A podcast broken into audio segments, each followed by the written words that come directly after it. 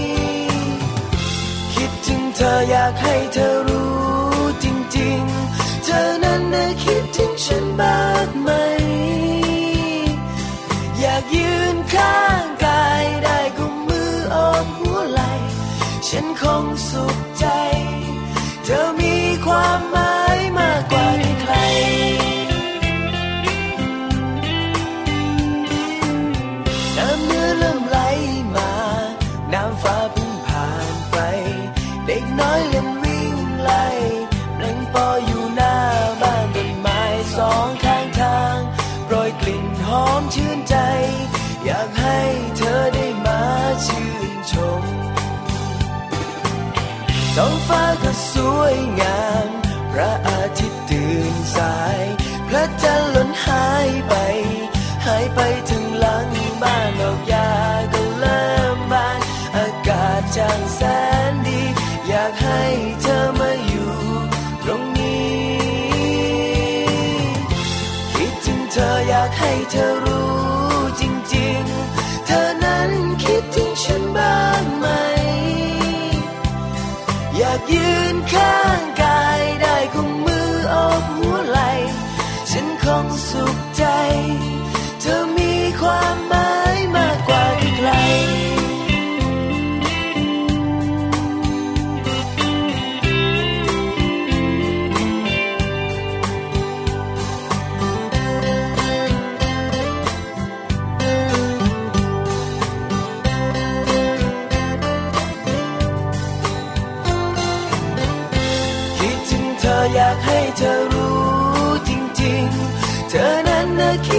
ocean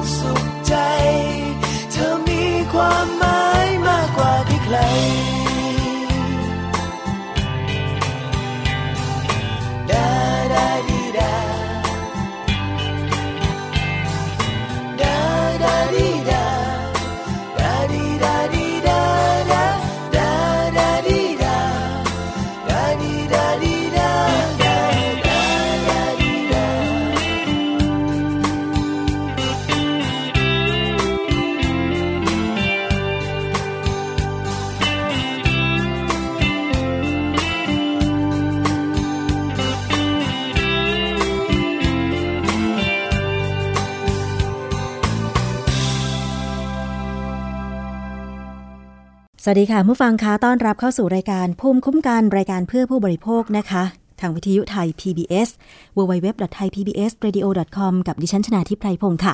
นอกจากนั้นยังสามารถรับฟังได้จากแอปพลิเคชันไทย PBS Radio นะคะ ดาวน์โหลดฟรีไม่มีค่าใช้จ่ายค่ะ อีกช่องทางหนึ่งที่จะรับฟังด้วยกัน ถ้าเกิดว่าคุณผู้ฟังอยู่ในจังหวัดต่างๆ ดังต่อไปนี้ก็รับฟังกันได้นะคะ สมุทรสาครฟังจากวิทยุชุมชนปฐมสาคร FM 106.25เมกะเฮิรตซ์ สุพรรณบุรีฟังจากวิทยุชุมชนคนหนองยาไซ FM 107.5เมกะเฮิรตซ์ค่ะ นนทบุรีนะคะ ฟังจากวิทยุเมืองนนท์สัมพันธ์ FM 99.25 และ 90.75เมกะเฮิรตซ์ลำพูนฟังจากวิทยุชุมชนคนเมืองลี้นะคะ FM 103.75เมกะเฮิรตซ์และวิทยุชุมชนเทศบาลทุ่งหัวช้างค่ะ FM 106.25เมกะเฮิรตซ์กาฬสินธุ์ฟังจากวิทยุชุมชนคนเขาวงนะคะ FM 89.5เมกะเฮิร์ แล้วก็มีเพิ่มเติมนะคะ น่าจะเป็นข่าวดีค่ะว่า สถานีวิทยุในเครือ R Radio หรือวิทยาลัยอาชีวศึกษาจำนวนหลายร้อยสถานีเนี่ยนะคะ ก็มีการเชื่อมโยงสัญญาณรายการภูมิคุ้มกันและรายการอื่น ๆ ของวิทยุไทย PBS ด้วย อันนี้ก็ขอบคุณมากเลยนะคะ แล้วถ้าคุณผู้ฟังหรือว่า เจ้าหน้าที่ของ R Radio สถานีไหน ได้ยินเสียงของรายการภูมิคุ้มกันแล้ว จะติดต่อ หรือว่าส่งเสียงมาบอกเราหน่อยก็ดีเหมือนกันนะคะ ว่าคุณฟังจาก R Radio ที่แห่งใดนะคะ เพราะว่าเป็นสถานีวิทยุที่มีเครือข่ายร้อยกว่าสถานี เราก็อยากจะทราบว่าคุณนั้นฟังจากที่แห่งใดนะคะ กดไลค์ที่ Facebook ค่ะ facebook.com/thaipbsradiofan นะคะ ส่งข้อมูลข่าวสารทางกล่องข้อความได้เลยนะคะ ประเด็นที่เราจะพูดคุยกันในวันนี้ค่ะ ขอนำมาย้ำเตือนอีกครั้งหนึ่งก็แล้วกันนะคะ ท่านคงจะเคยได้ยินข่าว การที่กรมสอบสวนคดีพิเศษหรือ DSI ค่ะ บุกตรวจสอบร้าน เป็นร้านอาหารเรียกว่าพัตคารอาหารจีน ย่านพัทยาและชนบุรีนะคะ ย่านพัทยาจังหวัดชนบุรีรวม 9 ร้านค่ะ ที่ลักลอบจำหน่ายอาหารที่มีส่วนผสมของรังนกนางแอ่นปลอม ให้กับนักท่องเที่ยว แม้ว่าผลการตรวจสอบว่า เมื่อทานรัง นกปลอมเข้าไปแล้วเนี่ยจะไม่เป็นอันตรายเพราะว่าทำมาจากยางไม้ แต่ก็ถือว่าเป็นการผิดกฎหมาย เนื่องจากผลิตและจำหน่ายอาหารปลอมค่ะ ไปติดตามรายงานเรื่องนี้นะคะ จากคุณเบญจพจน์ทิพย์กมลแสงค่ะ เจ้าหน้าที่กรมสอบสวนคดีพิเศษหรือ DSI และเจ้าหน้าที่ฝ่ายปกครองในจังหวัดชนบุรี ร่วมกันเข้าไปตรวจสอบในครัวของร้านพัตคารที่ขายอาหารจีน ที่ย่านพัทยาเหนือจังหวัดชนบุรี หลังมีข้อมูลพบว่าลักลอบขายอาหารที่ผสมรังนกนางแอ่นปลอมให้กับนักท่องเที่ยวรับประทาน เมื่อเข้าไปถึงก็พบลูกมะพร้าวอ่อนที่กำลังเตรียมนึ่งในซึ้งขนาดใหญ่จำนวนมาก และในครัวก็เจอวัตถุคล้ายวุ้น สีขาวอยู่ในถุงพลาสติกเกือบ10ถุง วัตถุสีขาวในถุงนี้เมื่อตรวจสอบแล้วคือยางของต้นสุพรรณิกา หรือต้นคารยา ที่เจ้าของร้านนำมาแช่น้ำและต้มน้ำตาล แทนการใช้รังนกนางแอ่นจริงที่มีราคาสูง ก่อนที่จะใส่ไปในลูกมะพร้าวอ่อน และขายให้กับนักท่องเที่ยวเฉพาะชาวจีน ที่แต่ละวันจะมีทัวร์ลงมาที่ร้านจำนวนมาก จริงยังไม้อย่างที่สาธารณสุขได้พูดนะครับว่ามันมีทั้งในประเทศไทยและต่างประเทศ แต่ที่เราเห็นเยอะๆเนี่ยก็คือมีการนำเข้ามาซึ่งจะอยู่ในแบบที่อินเดียกับกับกับซียาก็จะมาจากต้นสุพรรณิกาจะมาจากต้นสุพรรณิกาอย่างนี้มีทัวร์จีนไปร้องเรียนกับเราบ้างไหมคะว่าเขารู้ว่าเป็นรังนยังกไม่ปลอมมียังไม่มีแต่เราจับได้ก่อนก็ก็เราถือว่าเราต้องมาดูแลนักท่องเที่ยวนะครับไม่ให้ได้รับ สิ่งที่ไม่ดีสิ่งที่ไม่ถูกต้องครับทำมานี่เลยครับพี่แล้วถ้ามันกินแล้วมันอันตรายเนี่ยการที่สาธารณสุขได้มีการบอกว่าสาธารณสุขก็แจ้งว่ามันมันมันก็ไม่อันตรายแต่มันก็ไม่มีประโยชน์และมันก็ไม่ใช่ของจริงมันเป็นการเอาเปรียบนักท่องเที่ยว ผู้จัดการร้านอาหารอ้างว่าไม่รู้ว่าวัตถุที่ใช้ประกอบอาหารนี้คือรังนกปลอม เพราะเจ้าของร้านเป็นคนสั่งซื้อมา แต่จะขายให้กับนักท่องเที่ยวชาวจีนลูกละ 100 บาท และเจ้าของบริษัททัวร์บางรายก็จะเก็บค่าอาหารกับนักท่องเที่ยวเอง บางรายสูงถึง 3,000 บาทต่ออาหารหนึ่งมื้อ มันก็แล้วแต่ของบริษัททัวร์ไอ้นี่มาหนึ่งลูกก็เราหขายนึ่งเท่าไหร้ร่อยร้อยบาท แต่เวลาเราบริษัททัวร์จะไปเรียกกับลูกค้าเท่าไหร่ไม่รู้ ใช่ค่ะแต่เราขายให้กับบริษัททัวร์ในลูกละหนึ่งร้อยใช่ถ้าบุคคลภายนอกที่เข้าที่มีคนพาเข้ามาก็หนึ่งร้อยเหมือนกันหนึ่งร้อยเหมือนกันก็คือราคาหน้าร้านหนึ่งร้อย แต่เวลาผมเอานักสืบมามาล่อซื้อเนี่ยผมเก็บตั้งสามพันสามพันเอ่อรวมทั้งสามพันบาทแล้วมาคืนให้ทั้งสองพันหกอันนี้เรามีเรามีหลักฐานอยู่นะการเข้าตรวจค้นของ DSI พบมีร้านพัตตาคารขายอาหารประเภทนี้รวม 9 ร้าน และเป็นร้านที่รับเฉพาะทัวร์จีนเท่านั้น บางร้านพบกำลังใช้ยางไม้ดิบนำไปต้ม เพื่อทำรังนกปลอม ก่อนนำไปใส่ในลูกมะพร้าวอ่อน แม้ว่าเจ้าหน้าที่สาธารณสุขจังหวัดชลบุรีบอกว่าการรับประทานยางของต้นไม้สุพรรณิกานี้จะไม่มีโทษต่อร่างกาย แต่ก็ไม่เกิดประโยชน์ และเป็นการหลอกลวงผู้บริโภค ซึ่ง DSI ได้ดำเนินคดีกับผู้ประกอบการในข้อหาผลิตและจำหน่ายอาหารปลอมเบญจพจน์ทิพย์กมลแสง ไทย PBS รายงาน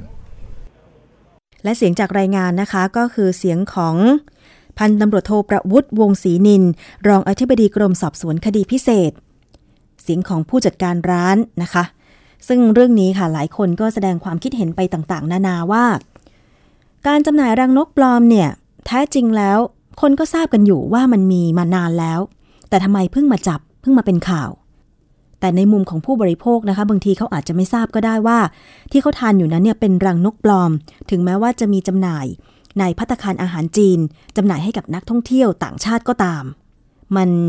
ทำให้ ร้านอาหารที่ตั้งอยู่ในเมืองไทยเนี่ยเสียชื่อเสียงไปด้วย แล้วการที่ทำอาหารปลอมขึ้นมาเนี่ยนะคะ มันก็ผิดกฎหมายอยู่แล้ว ถึงแม้ว่ามันจะเป็นยางไม้ก็ตาม กินเข้าไปพิสูจน์แล้วว่าไม่เป็นอันตรายก็ตาม แต่คุณควรจะบอกความจริงกับผู้บริโภคนะคะว่า ที่เราขายให้ผู้บริโภคนั้นเนี่ยแท้จริงแล้วมันทำมาจากอะไร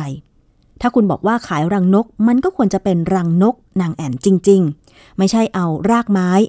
มาปลอมขายว่าเป็นรังนกนะคะทำให้ผู้บริโภคเข้าใจผิดได้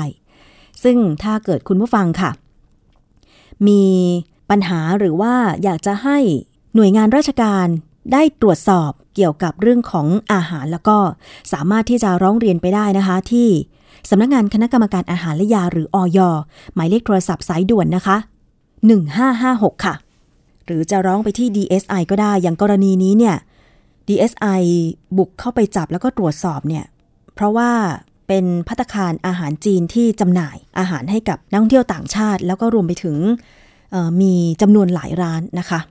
ซึ่งก็ถือว่าเป็นการปราบปรามแล้วก็ป้องปราม เจ้าของร้านอื่น ๆ ที่คิดจะทำแบบนี้ด้วยนะคะ เรื่องต่อไปค่ะ มาดูกันที่เรื่องของนมแม่กันบ้างนะคะ เราก็ทราบกันดีว่านมแม่นั้นมีประโยชน์ เมื่อลูกน้อยทานเข้าไปแล้วก็ มี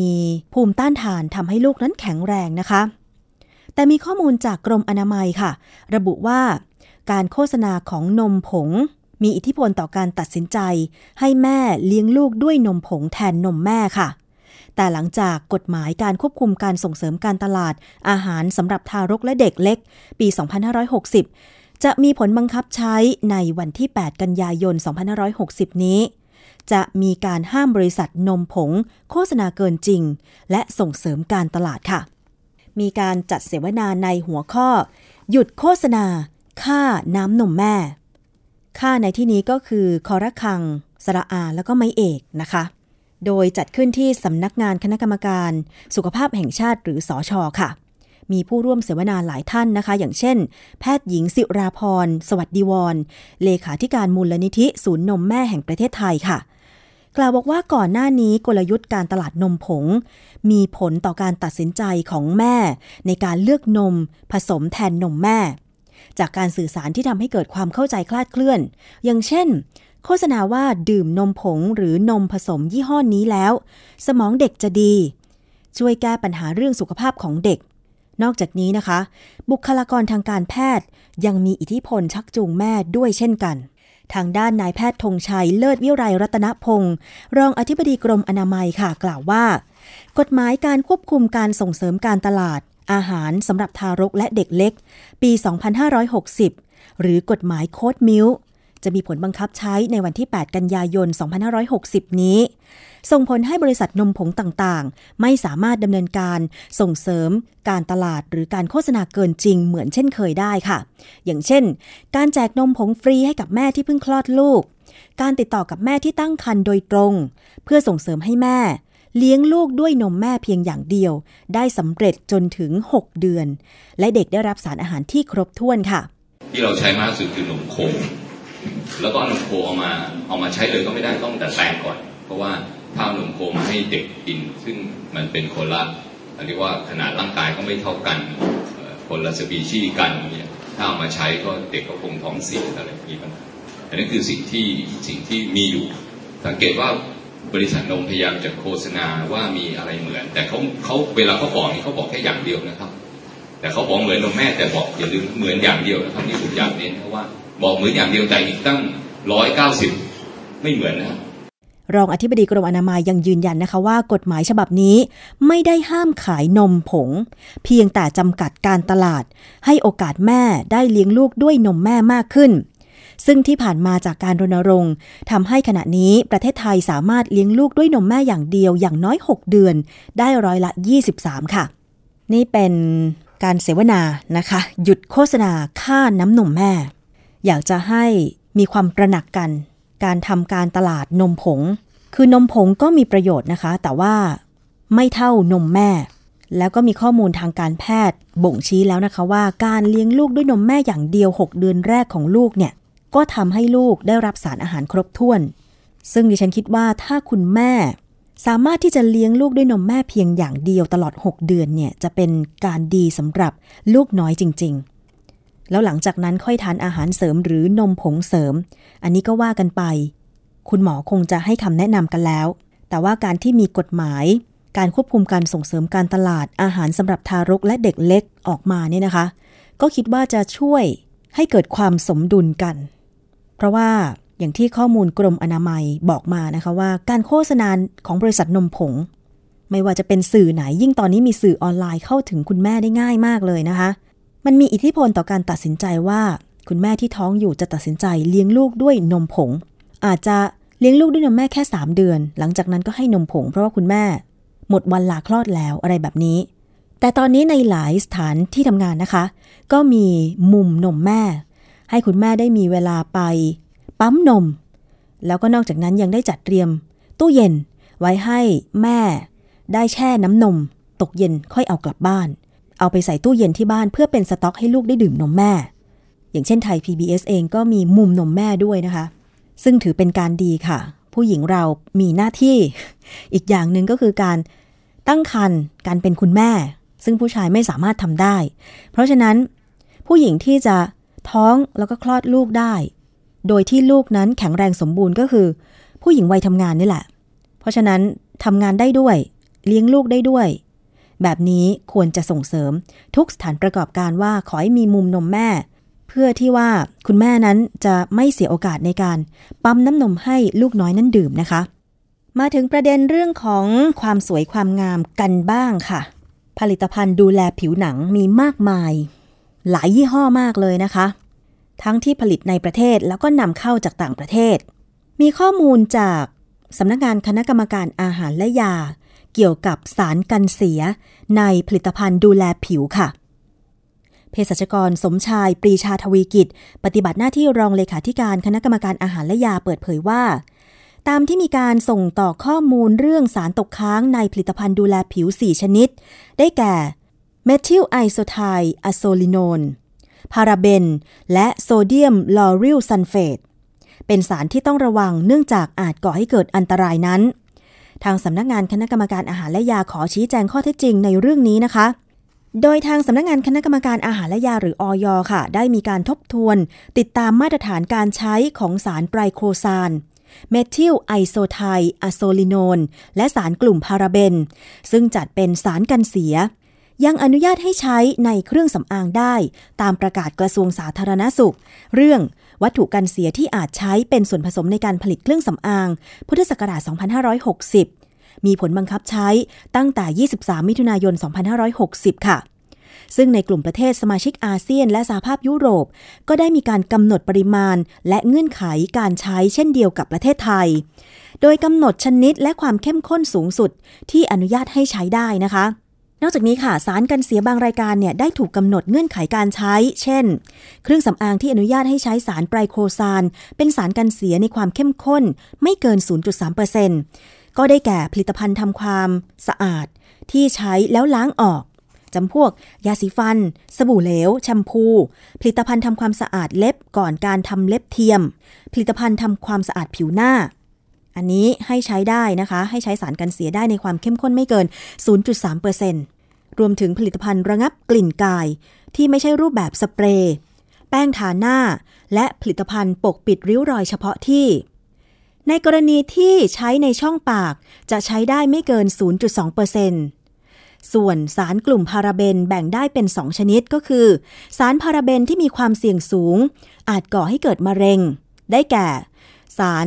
ไอโซโพรพิลพาราเบน ไอโซบูทิลพาราเบน ฟีนิลพาราเบน เบนซิลพาราเบน และเพนทิลพาราเบน ซึ่งได้ถูกกำหนดให้เป็นสารห้ามใช้ในเครื่องสำอางแล้ว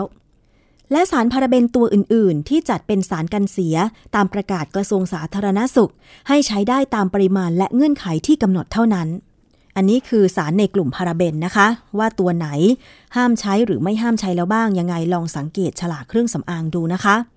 สำหรับกรณีของสารโซเดียมลอริลซัลเฟตจัดเป็นสารที่ทำความสะอาดชำระสิ่งสกปรก เป็นสารลดแรงตึงผิว และทำให้เกิดฟองในเครื่องสำอางสหภาพยุโรป สหรัฐอเมริกาและอาเซียน ได้อนุญาตให้ใช้ในเครื่องสำอางมาเป็นเวลานานแล้ว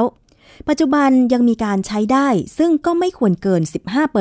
15%สำหรับผู้บริโภคที่มีผิวแพ้ง่ายนะคะ อาจจะพิจารณาส่วนผสมจากฉลากผลิตภัณฑ์เพื่อหลีกเลี่ยงสารดังกล่าว หาข้อมูลเพิ่มเติมกันได้นะคะ ที่เพจของออยซึ่งถ้าใครจำไม่ได้ตรงนี้เนี่ยจริง ๆ แล้วตอนนี้ อินเทอร์เน็ตก็สามารถค้นหาข้อมูลตรงนี้ได้นะคะ แต่ออยก็มีคำเตือนสำหรับผู้บริโภคค่ะ ว่าขอให้ระมัดระวังการซื้อเครื่องสำอางหรือผลิตภัณฑ์สุขภาพอื่น ๆ โดยจะต้องดูฉลากผลิตภัณฑ์ และสูตรส่วนประกอบทางด้านผู้ผลิตและจำหน่ายก็ขอให้ประกอบการอย่างมีคุณธรรม อย่าเห็นแก่ผลกำไร หรือหลอกลวงผู้บริโภค ไม่ว่าจะเป็นช่องทางใดก็ตาม หากออยตรวจพบ สารห้ามใช้หรือสารที่ผสม เกินปริมาณที่กำหนด จะต้องถูกดำเนินคดีทางกฎหมายอย่างเด็ดขาด ทั้งนี้นะคะ ถ้าหากผู้บริโภคได้รับอันตรายจากการใช้ผลิตภัณฑ์สุขภาพ หรือมีข้อสงสัยในเรื่องผลิตภัณฑ์สุขภาพ สามารถร้องเรียนได้ที่สายด่วนอยค่ะ โทร 1556 อีเมลนะคะ 1556 at fda moph.go.th หรือส่งจดหมายไปที่ตู้ปอนอน1556 ปอนอฝกระทรวงสาธารณสุข นนทบุรี 11004 ง่ายกว่านั้นก็คือไปดาวน์โหลดแอปพลิเคชันออยค่ะ ค้นหาง่ายๆ พิมพ์เป็นภาษาอังกฤษว่า O R Y O R หรือสำนักงงานสาธารณสุขทั่วประเทศเลยนะคะ ถ้าใครเล่น Facebook ก็สามารถไปหาข้อมูลได้ที่ Facebook ของออยค่ะ FDA นะคะ FDA ไทย ลองไปหาข้อมูลดูดิฉันคิดว่า ก่อนจะซื้อเครื่องสำอางใดๆเนี่ย โดยเฉพาะคนที่มีผิวแพ้ง่ายเนี่ย ต้องเลือกกันนิดหนึ่ง บางคนแบบหลงเชื่อคำโฆษณาขนาดไปซื้อเคาน์เตอร์แบรนด์แล้วเนี่ยนะคะ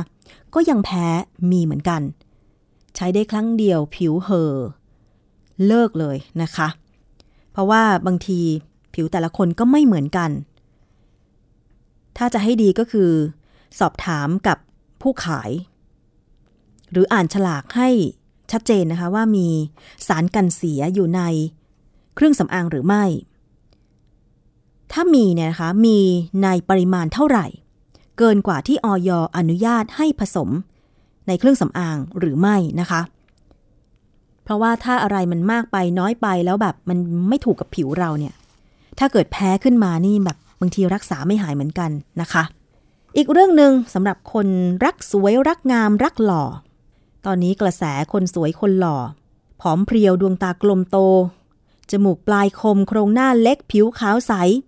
มีมากขึ้นจริง ๆ สังเกตจากอะไรคะ โห ในอินเทอร์เน็ต สื่อสังคมออนไลน์ เน็ตไอดอล เมืองไทยนี่แปลกนะคะคุณผู้ฟัง เน็ตไอดอลเนี่ยจริงๆคำว่าไอดอลก็คือแบบอย่างที่ดีใช่ไหมคะ แต่ปรากฏว่าเน็ตไอดอลความนิยมในเมืองไทยเนี่ยกลายเป็นแบบ คือความดีไม่รู้ รู้แต่ว่าสวยและหล่อ หรือมีอะไรสักอย่างหนึ่งที่โดดเด่น ความนิยมสวยหล่อ รูปร่างดีผิวขาวในเมืองไทยเนี่ย คนเลยนิยมเข้าไปรับบริการทำศัลยกรรม เสริมความงามกันมากขึ้น ไม่ว่าจะผ่านการชมโฆษณา ตามสื่อแขนงต่างๆ โดยเฉพาะตอนนี้ค่ะ สถานเสริมความงามก็ทำเพจ Facebook เป็นของตัวเองด้วยก็มี พร้อมทั้งโฆษณาเสร็จสับเลย ว่าผลิตภัณฑ์หรือบริการ สถานเสริมความงามของตัวเองนั้นมีอะไรบ้าง ง่ายเลยทีนี้คนก็เข้าถึงง่าย แล้วก็มักจะมีการใช้ข้อความหรือรูปภาพ โฆษณาโอ้อวดเกินจริง เช่นข้อความที่ว่า ดีที่สุด ราคาถูกที่สุด หายขาด รับรองผลร้อยเปอร์เซ็นต์หรือการใช้ภาพเปรียบเทียบผลลัพธ์ก่อนและหลังรับบริการ เชื่อว่าหลายท่านเคยเห็นนะคะ ทาครีมที่หลังมือ หลังมือดำใช่แต่พอลบครีมออกเท่านั้นแหละอีกภาพหนึ่งโอ้โห หลังมือขาวขาว ไม่แน่ใจว่าเขาทาครีม นั้นเนี่ยไว้บนหลังมือนานเท่าไหร่ ถึงออกมาขาวแบบลอกขนาดนั้นนะคะ ซึ่งจริงๆแล้วมันเป็นการโฆษณาเกินจริง ตอนนี้เทคนิคการถ่ายภาพการแต่งภาพเนี่ยมันก้าวล้ำไป ทำให้คนอ้วนกลายเป็นคนผอมก็ได้ทำให้คนหน้าใหญ่กลายเป็นคนหน้าเล็กก็ได้ทำให้คนไม่มีสันจมูก มีสันจมูกขึ้นมาก็ได้ นี่เป็นเทคนิคการแต่งภาพทำให้คนผิวคล้ำกลายเป็น คนผิวใสวิ้งก็มี ใช่ไหมคะ เพราะฉะนั้นเนี่ยการที่เครื่องสำอางหรือสถานบริการเสริมความงามนำภาพมาโฆษณาก่อนและหลังรับบริการเนี่ยบางทีก็เชื่อถือไม่ได้ แต่ถ้าใครเชื่อไปแล้ว หลงเข้าไปใช้บริการ บางแห่งก็พบว่าเป็นการโฆษณาเกินจริง ไม่ได้มาตรฐาน ไม่มีความปลอดภัยใด ๆ ซึ่งก็พบว่ามีผู้ซึ่งพบว่ามีผู้บริโภคบางรายเนี่ยได้รับความเสียหายหรือผลกระทบ จากการเข้าไปเสริมความงามด้วย ดังนั้นนะคะ กรมสนับสนุนบริการสุขภาพหรือสอบศค่ะ จึงได้จัดตั้งทีมขึ้นมาเฉพาะ เพื่อจับตาการโฆษณาสถานเอกช ดังนั้นกรมสนับสนุนบริการสุขภาพหรือสอบศค่ะ จึงจะจัดตั้งทีมขึ้นมาโดยเฉพาะ เพื่อจับตาการโฆษณา สถานพยาบาลเอกชน และสถานเสริมความงามเหล่านี้ พร้อมกับเตือนวัยรุ่นว่าอย่าหลงเชื่อ ยอดวิว ยอดไลค์ตามเพจต่างๆ ค่ะนายแพทย์วิสิตตั้งนภากร อธิบดีกรมสนับสนุนบริการสุขภาพ กระทรวงสาธารณสุขบอกว่า เพื่อเป็นการคุ้มครองผู้บริโภคให้ได้รับบริการที่มีคุณภาพ มาตรฐานและปลอดภัย และป้องปรามมิให้สถานพยาบาล มีการโฆษณาโอ้อวดเกินจริง หลอกลวงผู้บริโภค จึงได้มอบหมายให้กองกฎหมายทำหน้าที่เป็นด่านหน้า จัดทีมเฝ้าระวังตรวจสอบโฆษณาของสถานพยาบาล หรือคลินิกเสริมความงามในสื่อทุกประเภทค่ะ โดยเฉพาะในสื่อสังคมออนไลน์ ที่ตอนนี้เนี่ยได้รับความนิยมเป็นอย่างมากเลย จากการสำรวจในปี 2559 ค่ะ มีประชาชนไทยกว่า 38 ล้านคน ที่ใช้งานสื่อโซเชียลมีเดียหรือสื่อสังคมออนไลน์ ในจำนวนนี้นะคะมีร้อยละ 86 ใช้งานเป็นประจำทุกวัน มีความเสี่ยงที่จะได้รับข้อมูลที่ไม่ถูกต้อง จนตกเป็นเหยื่อของสถานพยาบาลเถื่อน หมอเถื่อน และได้รับการเสริมความงามที่ไร้คุณภาพมาตรฐาน จนเกิดผลข้างเคียง อย่างเช่นใบหน้าผิดรูปแผลเน่า หรือได้รับแผลเป็นแทนความสวยความหล่อที่มุ่งหวังไว้ มีหลายกรณีเหมือนกันนะคะที่เปิดเผยออกมา อย่างที่ไทย PBS เองก็มี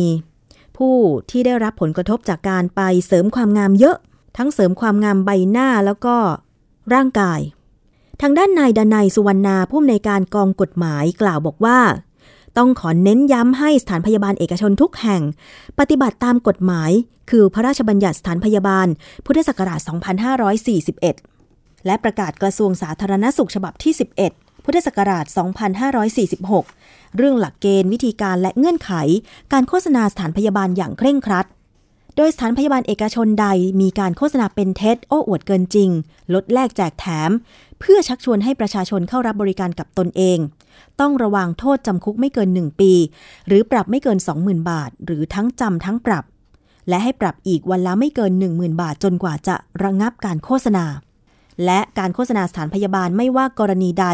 ต้องได้รับการอนุมัติก่อน จึงจะสามารถเผยแพร่ได้ โดยสถานพยาบาลในเขตกรุงเทพค่ะ ให้ขออนุมัติจากกรมสนับสนุนบริการสุขภาพหรือสอบศส่วนภูมิภาคให้ขออนุมัติ ที่สำนักงานสาธารณสุขจังหวัดค่ะ ถ้าหากสถานพยาบาลใดโฆษณาโดยไม่ได้รับอนุญาต ต้องระวังโทษปรับไม่เกิน 20,000 บาท และให้ปรับอีกวันละไม่เกิน 10,000 บาท จนกว่าจะระงับการโฆษณา อันนี้ก็ฝากเตือนถึงประชาชนนะคะ ว่าถ้าหากพบเห็นหรือสงสัย การโฆษณาของสถานพยาบาล เสริมความงาม สามารถแจ้งเบาะแสได้ที่ Facebook มือปราบสถานพยาบาลเถื่อน หรือที่กองกฎหมายกรมสบศค่ะ หมายเลขโทรศัพท์ 02-193-7000 ต่อ 18830 ในวันและเวลาราชการค่ะ โดยทางกรมสนับสนุนบริการสุขภาพ จะดำเนินการลงโทษตามกฎหมายโดยไม่มีการละเว้นนะคะ ดิฉันว่าการที่หน่วยงานราชการที่มีหน้าที่ดูแล สถานพยาบาล เสริมความงามต่างๆ ออกมาเคลื่อนไหวในเชิงรุก ตั้งทีมเฉพาะกิจขึ้นมาคอยเฝ้าระวังรับเรื่องร้องเรียนจากประชาชน เป็นการที่ดีมากเลยนะคะ เพราะว่าตอนนี้เนี่ยสถานพยาบาลเสริมความงามเนี่ยเกิดขึ้นเยอะมากนะคะ ไม่ว่าจะเป็นคลินิกผิวหนัง หรือเสริมจมูกนี่เยอะมากเลยทีเดียว บางทีคลินิกสองห้องก็เสริมจมูกได้แล้ว แต่อันนี้ต้องมีแพทย์ผู้เชี่ยวชาญเป็นผู้ทำศัลยกรรมให้นะคะ เพราะฉะนั้นประชาชนอย่างเราๆท่านๆค่ะ เวลาคิดจะไปเสริมความงามก็ต้องดูให้ดี ถ้ามีข้อมูลเกี่ยวกับการหลอกลวงผู้บริโภค หรือสงสัยว่าเอ๊ะคลินิกที่ตัวเองจะไปทำจมูกหรือว่าทำผิวหนังนั้นเนี่ยใช้แพทย์ตัวจริงในการรักษาหรือเปล่า สามารถที่จะตรวจสอบไปได้ที่สบศนะคะ หมายเลขโทรศัพท์ 021937000 ต่อ 18830 แต่ถ้าใครเล่น Facebook อยู่เข้าไปเลยค่ะ Facebook มือปราบสถานพยาบาลเถื่อน ง่ายมากเลย แจ้งเรื่องราวร้องเรียน ส่งคลิปส่งรูป ส่งข้อมูลไปให้ได้เลยนะคะ ช่วงนี้เราพักฟังเพลงกันครู่หนึ่งนะคะ แล้วเดี๋ยวช่วงหน้ากลับมามีเรื่องดีๆ อื่นๆ มานำเสนอกันต่อกับรายการภูมิคุ้มกัน รายการเพื่อผู้บริโภคค่ะ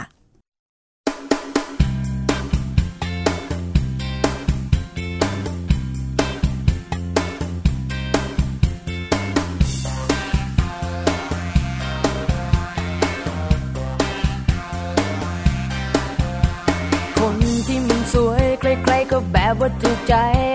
แบบว่าสวยไง จะทำอะไรก็ดูดี คนไม่ค่อยสวยไม่ค่อยจะเกิดเลยสักที เหี่ยวมันทั้งปีเมื่อไรจะดีเนะเราแบบว่าสวยเราได้ร้ายทำไมคล้ายๆน่าเอ็นดู เดียงสาไม่ที่ไม่รู้ไม่เป็นไรก็มันสวย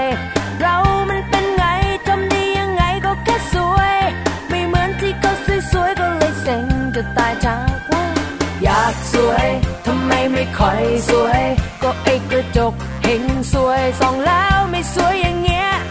ไม่สวยแล้วยังจะปากเสีย มันจะจะอ่อนจะเพลียอย่างเนี้ยจะไม่ให้เศร้ายังไงล่ะน้อง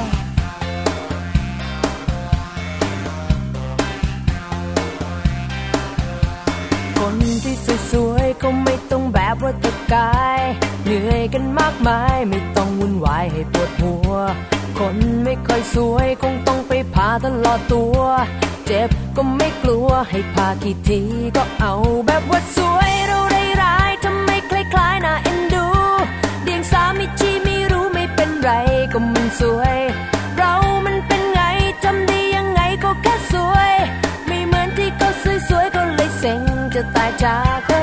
อยากสวยทำไมไม่ค่อยสวย ก็ไอ้กระจกเห็นสวยสอง ไม่สวยแล้วยังจะปากเสีย มันจะจะอ่อนจะเพลียอย่างเนี้ยจะไม่ให้เศร้ายังไงล่ะน้อง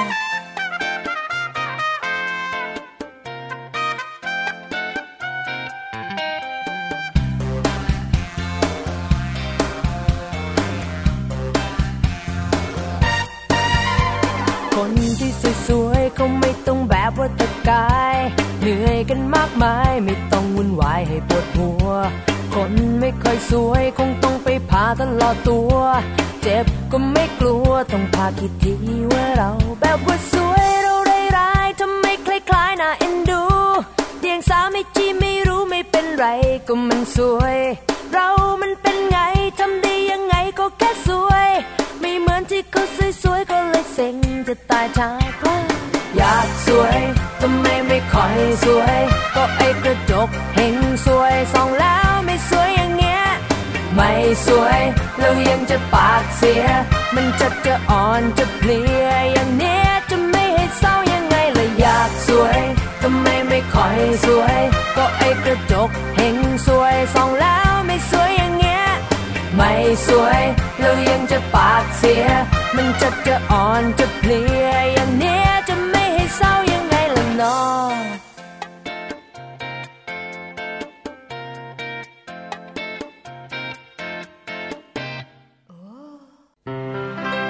เกราะป้องกัน เพื่อการเป็นผู้บริโภคที่ฉลาดซื้อ และฉลาดใช้ ในรายการ ภูมิคุ้มกัน เข้าสู่ช่วงที่ 2 ของรายการภูมิคุ้มกัน ดิฉันชนาทิพย์ยังอยู่เป็นเพื่อนคุณผู้ฟังนะคะ ไม่ว่าจะฟังสดหรือดาวน์โหลดฟังย้อนหลังก็อยู่เป็นเพื่อนกันได้ค่ะ เทคโนโลยีสมัยนี้ทำให้เราได้มีโอกาสเจอเจอกันไม่ต้องคอยเวลาแล้วนะคะ ซึ่งการรับฟังรายการวิทยุเนี่ย ก็ดีไปอีกแบบเนาะเพราะบางคนบอกว่า จะให้ไปหาอ่านตามที่ต่างๆ ก็ไม่มีเวลา แล้วบางคนก็สายตาไม่ดีด้วยอะไรอย่างนี้ ฟังเพลินๆ ซึ่งทางวิทยุไทย PBS ผู้จัดรายการทุกคนก็ยินดี ที่จะทำหน้าที่นี้ ด้วยการนำสิ่งที่เป็นประโยชน์มาเสนอคุณผู้ฟังนะคะ มาถึงอีกเรื่องหนึ่งค่ะ เรื่องของสบู่ผสมสารต้านแบคทีเรีย อันนี้ก็ได้ยินได้ฟังจากโฆษณาเหมือนกัน จากถ้อยคำโฆษณา มันทำให้บางคนเข้าใจผิด ว่าสบู่ผสมสารต้านแบคทีเรียเนี่ยมันดีกว่าสบู่ทั่วไป มันเป็นอย่างนั้นหรือไม่ และจำเป็นไหมที่เราจะต้องใช้สบู่ผสมสารต้านแบคทีเรีย มีข้อมูลมาจากนิตยสารฉลาดซื้อนะคะ โดยรองศาสตราจารย์ดรจันเพนวิวัฒค่ะ ท่านได้เขียนเอาไว้เป็นเรื่องที่น่าสนใจมาก ดิฉันก็เลยอยากจะนำมา เล่าสู่คุณผู้ฟังเผื่อว่าใครกำลังใช้สบู่ผสมต้านแบคทีเรียอยู่ ปัจจุบันเนี่ยหลายคนก็ให้ความสนใจในการดูแล สุขภาพร่างกาย โดยเฉพาะการรักษาความสะอาด บางคนอาบน้ำวันละสามครั้ง เช้าเย็น หรือว่าระหว่างวันด้วยก็มีนะคะ ดังนั้นค่ะผลิตภัณฑ์ที่กล่าวอ้างว่าเพื่อสุขภาพต่างๆ ได้มีการผลิตโฆษณาจำหน่าย และบริโภคกันอย่างกว้างขวาง เห็นได้จากการนำผลิตภัณฑ์เครื่องสำอางหลายชนิด มาผสมกับสารเคมีหรือว่าสารสกัดสมุนไพรต่างๆ แล้วก็สร้างความเชื่อว่า มีประสิทธิภาพดีขึ้น มีสรรพคุณกว้างขวางขึ้น ซึ่งมักจะเป็นกลยุทธ์การเพิ่มมูลค่าของผลิตภัณฑ์นั้น เช่น สบู่ผสมสารต้านแบคทีเรียค่ะ รองศาสตราจารย์ ดรจันเพนวิวัฒบอกว่าสบู่เป็นผลิตภัณฑ์ที่ใช้ทำความสะอาดร่างกายในชีวิตประจำวันของเราอยู่แล้ว มีทั้งเป็นสบู่ก้อนสบู่เหลว ซึ่งสบู่เนี่ยจะช่วยเรื่องชำระล้างได้ดีกว่าการใช้น้ำเพียงอย่างเดียวค่ะ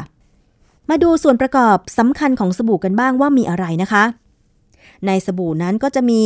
เกลือของกรดไขมันค่ะ ได้แก่ เกลือโซเดียม หรือเกลือโพแทสเซียม หรือเกลือแอมโมเนียม หรือเกลือเอมีนที่ได้จากการใช้ไขมันสัตว์ และหรือน้ำมันพืชต่างๆ มาผสมกับด่างชนิดต่างๆ เช่น หากต้องการผลิตภัณฑ์สบู่ก้อนก็เลือกใช้ด่างโซเดียม หรือเลือกใช้ด่างโพแทสเซียม หากต้องการผลิตภัณฑ์สบู่เหลว อาจจะผสม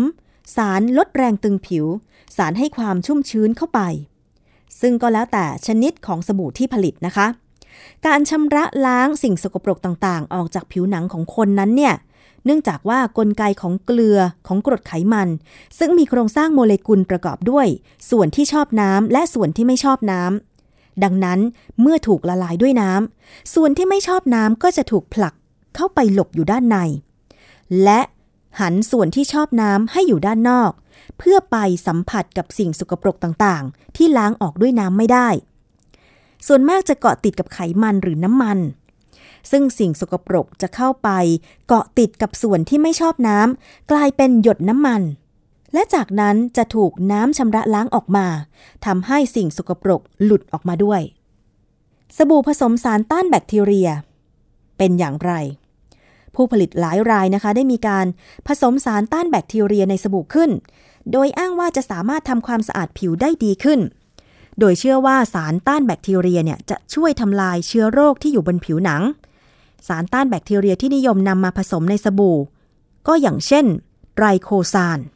ซึ่งเป็นสารเคมีที่มีคุณสมบัติต้านเชื้อแบคทีเรีย ทั้งราแล้วก็แบคทีเรีย ซึ่งนิยมใช้เป็นส่วนผสมในผลิตภัณฑ์ เพื่อทำความสะอาดหลายชนิด เช่นสบู่ครีมอาบน้ำผลิตภัณฑ์ระงับกลิ่นกายยาสีฟัน น้ำยาบ้วนปากตลอดจนน้ำยาล้างต่าง อย่างไรก็ตามนะคะ ปัจจุบันนี้เนี่ยมีรายงานวิจัยบ่งชี้ว่าไตรโคซานทำให้แบคทีเรียเกิดการดื้อยาข้ามกลุ่ม คือการที่แบคทีเรียดื้อยาปฏิชีวนะ โดยผลจากการได้รับสารเคมีที่มีฤทธิ์ฆ่าเชื้อกลุ่มไบโอไซต์อย่างเช่น กรณีไตรโคซานซึ่งเป็นสารสังเคราะห์ที่มีฤทธิ์ต่อต้านแบคทีเรีย นิยมนำมาผสมในผลิตภัณฑ์เครื่องสำอาง โดยมีรายงานวิจัยว่า เมื่อใช้เป็นเวลานานเนี่ย สารไตรโคซานสามารถสะสมในร่างกาย เช่นมีการตรวจพบในปัสสาวะของคนอเมริกันถึง 75%นอกจากนั้นนะคะ สารไตรโคซานที่ผสมในสบู่และผลิตภัณฑ์ทำความสะอาดต่างๆ เมื่อถูกปล่อยออกสู่สิ่งแวดล้อม จะส่งผลต่อจุลินทรีย์ในระบบนิเวศวิทยาทำให้แบคทีเรียดื้อยาปฏิชีวนะด้วย เพราะไตรโคซานมีคุณสมบัติก่อให้เกิดแบคทีเรียดื้อยาข้ามกลุ่มได้ โดยสารไตรโคซานมีผลต่อการเปลี่ยนแปลงกระบวนการขับยาออกนอกเซลล์ค่ะทำให้มีปริมาณยาปฏิชีวนะในเซลล์น้อย ไม่สามารถฆ่าเชื้อได้ทั้งหมด จึงทำให้เชื้อปรับตัวดื้อยาในที่สุด นอกจากนั้นนะคะ ยังพบว่าในสัตว์ทดลองเนี่ยไตรโคซานก่อให้เกิดอาการข้างเคียงหลายอย่าง เช่น ผลต่อพัฒนาการและภาวะการเจริญพันธุ์ ผลต่อต่อมไร้ท่อ ไทรอยด์ฮอร์โมน ฮอร์โมนเอสโตรเจน และมีความเป็นพิษเรื้อรัง และเป็นสารก่อมะเร็งอีกด้วยค่ะ องค์การอาหารและยาสหรัฐอเมริกาและก็อีกหลายประเทศ ได้ยกเลิกการใช้สารไตรโคซานในผลิตภัณฑ์สบู่แล้ว รวมถึงสารเคมีกลุ่มนี้อีก 18 ชนิดค่ะ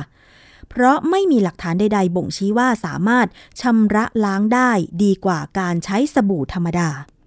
ทั้งนี้เพราะกลไกการชำระล้างร่างกายโดยสบู่นั้นเนี่ย ผิวกายสัมผัสกับสบู่ในเวลาอันสั้น แล้วเราก็ใช้น้ำล้างออกไป ซึ่งระยะเวลาที่ใช้ไม่นานพอที่สารไตรโคซานจะออกฤทธิ์ทำลายเชื้อแบคทีเรีย เพราะกลไกการทำลายเชื้อแบคทีเรียนั้นจำเป็นต้องใช้ระยะเวลานานกว่ามาก จึงต้องอาศัยทั้งสภาวะแวดล้อม และระยะเวลาที่เหมาะสม จะต้องมีเวลาในการ จะต้องมีเวลาให้สารเข้าสู่เซลล์แบคทีเรียก่อน แล้วสารจึงจะสามารถออกฤทธิ์ทำลายเชื้อแบคทีเรียได้ ในกรณีของสารไตรโคซานจะออกฤทธิ์ขัดขวางการสร้างกรดไขมันของแบคทีเรียทำให้แบคทีเรียนั้นถูกทำลายไป ซึ่งต้องอาศัยสภาวะที่เหมาะสม ความเข้มข้นของสารต้านแบคทีเรียที่เหมาะสม และระยะเวลาที่เหมาะสมด้วย เพราะฉะนั้นหลายประเทศยกเลิกสารไตรโคซานไม่ให้ผสมในสบู่ไปแล้วนะคะ แบคทีเรียที่ผิวหนังเนี่ย ต้องทำลายให้หมดจริงหรือ หลายคนกลัวว่าเอ๊ะฉันทำงาน อาบเหงื่อมาทั้งวัน ฉันก็อยากจะตัว สะอาดหอมๆไม่มีกลิ่นตัวบ้าง ผิวหนังมีหน้าที่ป้องกันร่างกายจากสิ่งแวดล้อมค่ะ โดยมีบทบาทในการป้องกันการสูญเสียน้ำและการซึมผ่าน สกัดกั้นไม่ให้เชื้อจุลินทรีย์เข้าสู่ร่างกาย โดยการหลั่งกรดอ่อนจากต่อมเหงื่อทำให้ผิวหนังมีสภาพความเป็นกรด ซึ่งไม่เอื้อต่อการเจริญเติบโตของแบคทีเรียทำให้เชื้อจุลินทรีย์เข้าสู่ร่างกายยากขึ้นต่อมไขมันจะผลิตสารที่เป็นกรดไขมันและกรดแลคติก มาต่อต้านแบคทีเรีย และเชื้อราบางชนิดได้เองตามธรรมชาติ ผิวหนังปกติมีเชื้อจุลินทรีย์อาศัยอยู่ โดยไม่ก่อให้เกิดโรคค่ะ ในแต่ละส่วนของร่างกายมีเชื้อจุลินทรีย์จำนวนแตกต่างกัน เชื้อจุลินทรีย์ประจำถิ่น ซึ่งเป็นเชื้อที่อยู่เป็นประจำนี้ทำหน้าที่ป้องกันสองอย่างก็คือ ต่อต้านจุลินทรีย์แปลกปลอม และทำหน้าที่แย่งอาหารจุลินทรีย์แปลกปลอมบนผิวหนัง ดังนั้นคนปกติทั่วไป จึงไม่ต้องวิตกกังวลว่า ร่างกายจะมีเชื้อมากเกินไป จนจะต้องกำจัดเชื้อแบคทีเรียบนผิวหนังให้หมดไปอย่างราบคาบนะคะ สรุปง่ายๆ ก็คือว่า การใช้สบู่ธรรมดาในการชำระล้างก็เพียงพอในชีวิตประจำวันค่ะ ส่วนการ ใช้สบู่ผสมสารต้านแบคทีเรียไม่เกิดประโยชน์ และยังเป็นโทษต่อผู้ใช้และสิ่งแวดล้อม ก่อปัญหาเชื้อดื้อยาต้านแบคทีเรียอีกด้วยอะอันนี้เป็นข้อมูลนะคะ จากรองศาสตราจารย์ดรจันเพนวิวัฒนำมาบอกต่อกันเพื่อสร้างความเข้าใจที่ถูกต้อง เกี่ยวกับสบู่ผสมสารต้านแบคทีเรีย ใช้สบู่ธรรมดาก็ได้นะคะ เพียงแต่ว่าอาบน้ำเป็นประจำทุกวันเท่านั้น ไม่ใช่ว่า 3 วันอาบที เป็นไปไม่ได้แน่นอนนะคะ เพราะว่าประเทศเอ่อเป็นไปไม่ได้แน่นอนนะคะ เพราะว่าประเทศไทยเนี่ย เป็นประเทศที่มีอากาศร้อนอบอ้าว แค่เดินออกไปนอกบ้านหน่อยเดียวเหงื่อก็ซึมแล้ว ซึ่งหลายคนก็ทนไม่ได้ พอกลับเข้าบ้านมาปุ๊บเนี่ย ก็ต้องอาบน้ำเลยทันที อันนี้ก็ช่วยรักษาความสะอาดของร่างกายได้ค่ะคุณผู้ฟัง เรื่องของอาหารหลายคนตื่นเต้นกับกระแสอาหารคลีน ดิฉันเคยลองทานแล้ว แต่ไปไม่รอด แค่มื้อเดียวก็พอแล้วนะคะ เพราะว่ารสชาติมันจะจืดๆ ไม่มีอะไรเลย รู้เท่าทันอาหารคลีนค่ะ จากนายแพทย์ประพศเพตรากาศ ในนิตยสารฉลาดซื้อนะคะ คือตอนนี้เนี่ยอาหารคลีนเป็นที่นิยมของคนหนุ่มสาวที่ต้องการลดน้ำหนัก เชื่อว่าอาหารคลีนเป็นวิถีชีวิตใหม่ในการกินอาหารได้มาก ไม่ต้องอดอาหาร น้ำหนักลดแล้วก็มีสุขภาพที่ดีเยี่ยม ความเชื่ออาหารคลีนนี้มีประโยชน์จริงหรือไม่ อาหารคลีนคืออะไรคะ แนวทางอาหารคลีนเกิดขึ้นจากแนวคิดของนักวิชาการหลายคนค่ะ โดยเฉพาะทอสคาเรโนนักโภชนาการ ซึ่งได้เขียนหนังสือกว่า 10 เล่มเกี่ยวกับอาหารคลีน จนเป็นที่โด่งดังแล้วก็เกิดกระแสการกินอาหารคลีนขึ้นนะคะ แนวอาหารคลีนก็คืออาหารที่ไม่ผ่านการแปลรูป อาหารที่เป็นธรรมชาติมากที่สุด อย่างเช่น ผลไม้ ผักสด ธัญพืชไม่ขัดสี เนื้อสัตว์ที่ปลอดไขมันและไม่ใส่ผงชูรส เครื่องปรุง รสอาหาร สารกันบูด สารเคมี น้ำตาล ไขมันอิ่มตัว และไขมันทรานส์ ที่สำคัญต้องควบคู่กับการออกกำลังกาย ถ้าเราเปรียบเทียบมะเขือเทศ แสดงว่าถ้าเรากินมะเขือเทศสด ก็ถือเป็นอาหารคลีน แต่ถ้าเป็นซอสมะเขือเทศก็ไม่ใช่อาหารคลีน อาหารที่ผ่านการแปลรูปจะมีผลเสียต่อสุขภาพ โดยเฉพาะน้ำตาลทรายขาว ซึ่งไม่ควรบริโภคอย่างยิ่ง อ้าว คุณผู้ฟัง ทุกวันนี้เรากินน้ำตาลทรายขาวเยอะมาก อาหารคลีนที่ให้พลังงาน 1,200ถึง1,800 แคลอรี่ต่อวัน โดยแบ่งกินวันละ 5-6 มื้อเล็ก ๆ จะช่วยกระตุ้นการย่อยและเผาผลาญอาหารในร่างกายดีขึ้น และไม่ต้องกังวลเรื่องการควบคุมแคลอรี่ค่ะ อาหารคลีนจะช่วยลดน้ำหนัก 1.4 กิโลกรัมต่อสัปดาห์ และเกิดการเปลี่ยนแปลงของร่างกายและความรู้สึกอย่างชัดเจน